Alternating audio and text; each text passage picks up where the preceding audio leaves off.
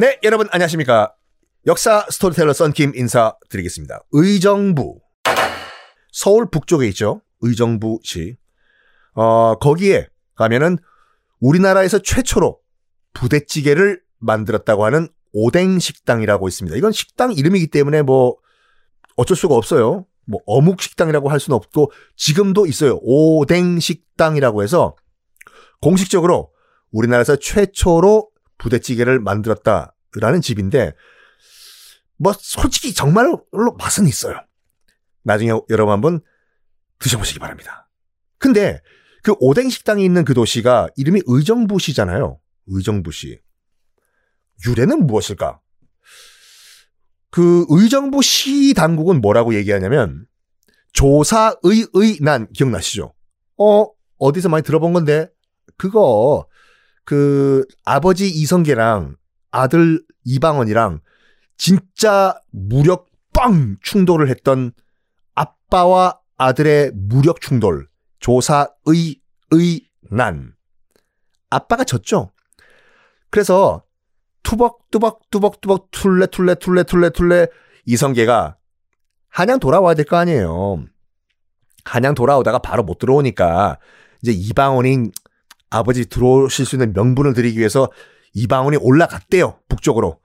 그래서 툴레툴레 투벅투벅 투벅 오던 이성계와 아, 아들 이방원과 딱 만나서 화해를 한 곳이 지금의 의정부다. 근데 당시 이제 이방원 같은 경우에는 왕이다 보니까 삼정승, 그러니까 의정부를 다 데리고 갔다고 해요. 그래서 의정부를 다 데리고 가서 삼정승을 다 데리고 가가지고 아빠 이성계와 만난 곳이 지금의 의정부시다. 해서 그 도시 이름을 의정부로 한다. 라고 의정부시에서는 얘기를 하지만 사료를 보면요. 진짜 역사적 사료를 보면은 둘이 만난 곳은 의정부가 아니라 훨씬 북쪽에 있는 황해도예요. 황해도.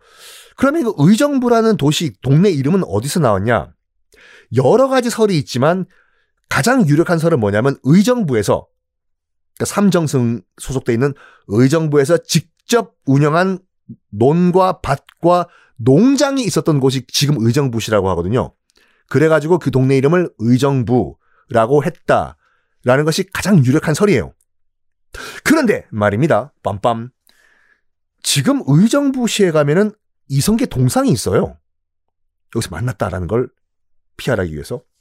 그리고 두 부자가 이방원과 이성계가 만난 장소라고 또 장소를 또 꾸며놨어요. 뭐 일단 일단 팩트를 말씀드리면 고증의 오류입니다. 두 부자가 만난 것은 지금의 의정부가 아니라 저 북쪽 황해도고 솔직히 말해가지고 지방 홍, 그 지역 홍보하는데 이런 거 좋잖아요. 여기가 뭐 뭐뭐 PR 할때 오이소 보이소 가이소 여기가 어딘지 아닙니까? 여기가 그런 데입니다.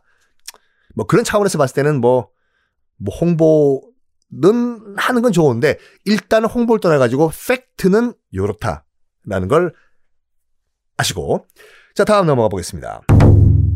하여간 어쨌든 간에 세종대왕은 황희 정승을 팍팍팍 밀어줍니다.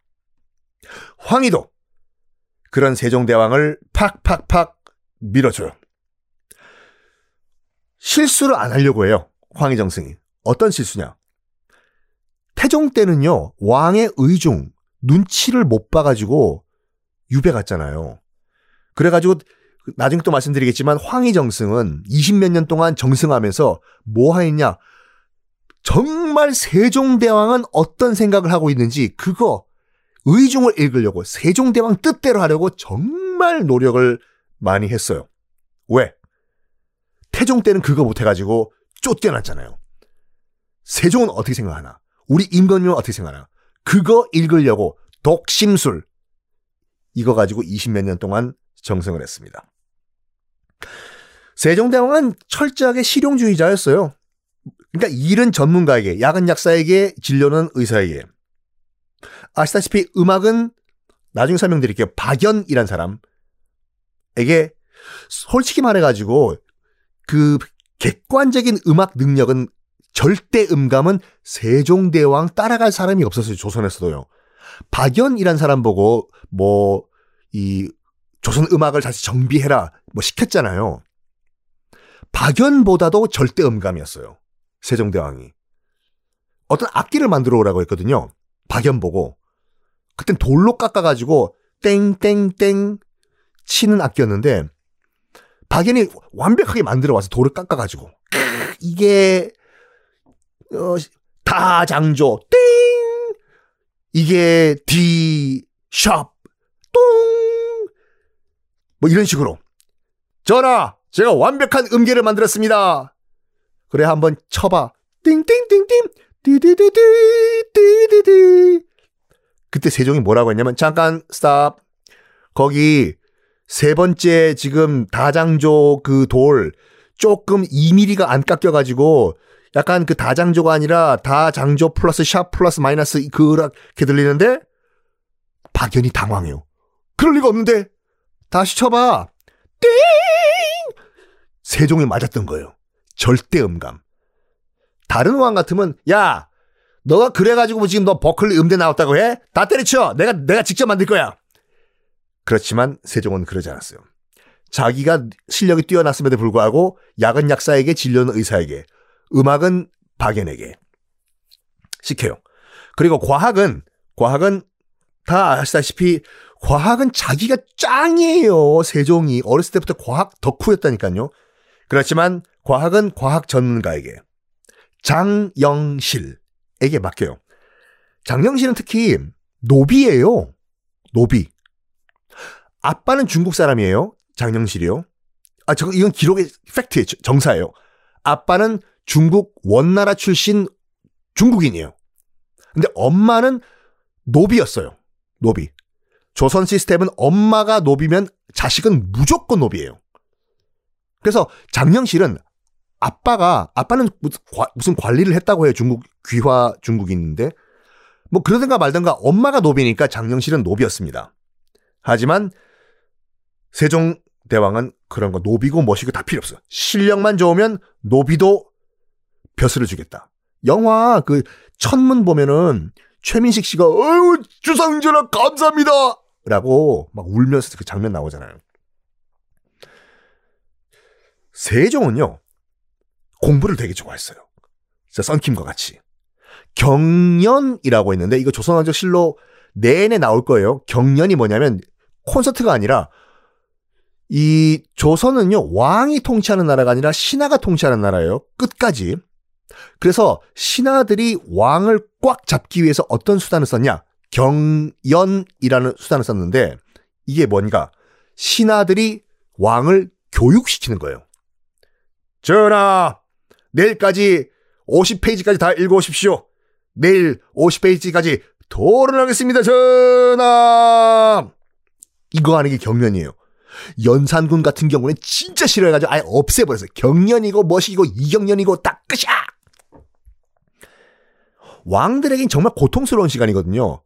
아침, 점심, 저녁. 기본적으로는 아침과 저녁 두 번을 해야 돼요, 경련을요. 수업 받아야 돼요. 막 거기서 지적질 해도 돼요, 시, 신하들이. 전하! 그런 것도 모른다니 어떻게 그게 말이 됩니까? 내일까지 반성문 써오십시오, 전하! 그런데 세종이 신하들보다 더 많이 알아. 전하! 거기서는 답이 A라고 생각합니다. A입니다, 전하! 세종은 그래요. A? 내가 봤을 때는 B인 것 같은데요. 옛날에 중국 고서에 무슨 무슨 무슨 무슨 고서에 몇 페이지 몇째 줄 보면 답이 B라고 나와 있는데요. 전하 그럴 리가 가서 책 다시 한번 보세요. 그럴 맞네. 아, 죄송합니다 전하. 이러니까 신하들은요 계속 반복되다 보니까 그저 존경받게 할 수가 없는 거예요. 그리고 왕과 경련에서 왕을 이기는 게 아니라 왕과 대화를 하기 위해 가지고 신하들도 계속 밤새 공부를 할 수밖에 없는 상황이었다니까요. 어 입장이 좀 바뀐 것 같은데 저기 우리 신하 여러분들 어저께 저한테 어, 숙제 주셨죠. 근데 숙제 포인트가 좀 잘못된 것 같습니다. 제가 봤을 때는 음? 1 플러스 1은 1이 아니라 2가 아니라 1 플러스 1은 귀요미인데 어떻게 그걸 2라고 합니까? 계속 이렇게 지적질을 당하니까 신하들이 그거 안 당하려고 밤새 공부를 해요. 실제 어떤 신하는 이런 말을까지 했다고 했죠. 과거 시험 보고 난 다음에는 공부가 끝인 줄 알았는데 더 공부한다고. 사법고시 통과하면 더 이상 육법전사 안 봐도 될 건데 박 모 변호사의 말에 따르면 육법전사 외울 필요가 없대요. 네이버에 다 나온대요. 근데 더 공부한다. 이거죠. 자, 이런 세종. 또 어떤 스토리가 있었을까? 다음 시간에 공개하겠습니다.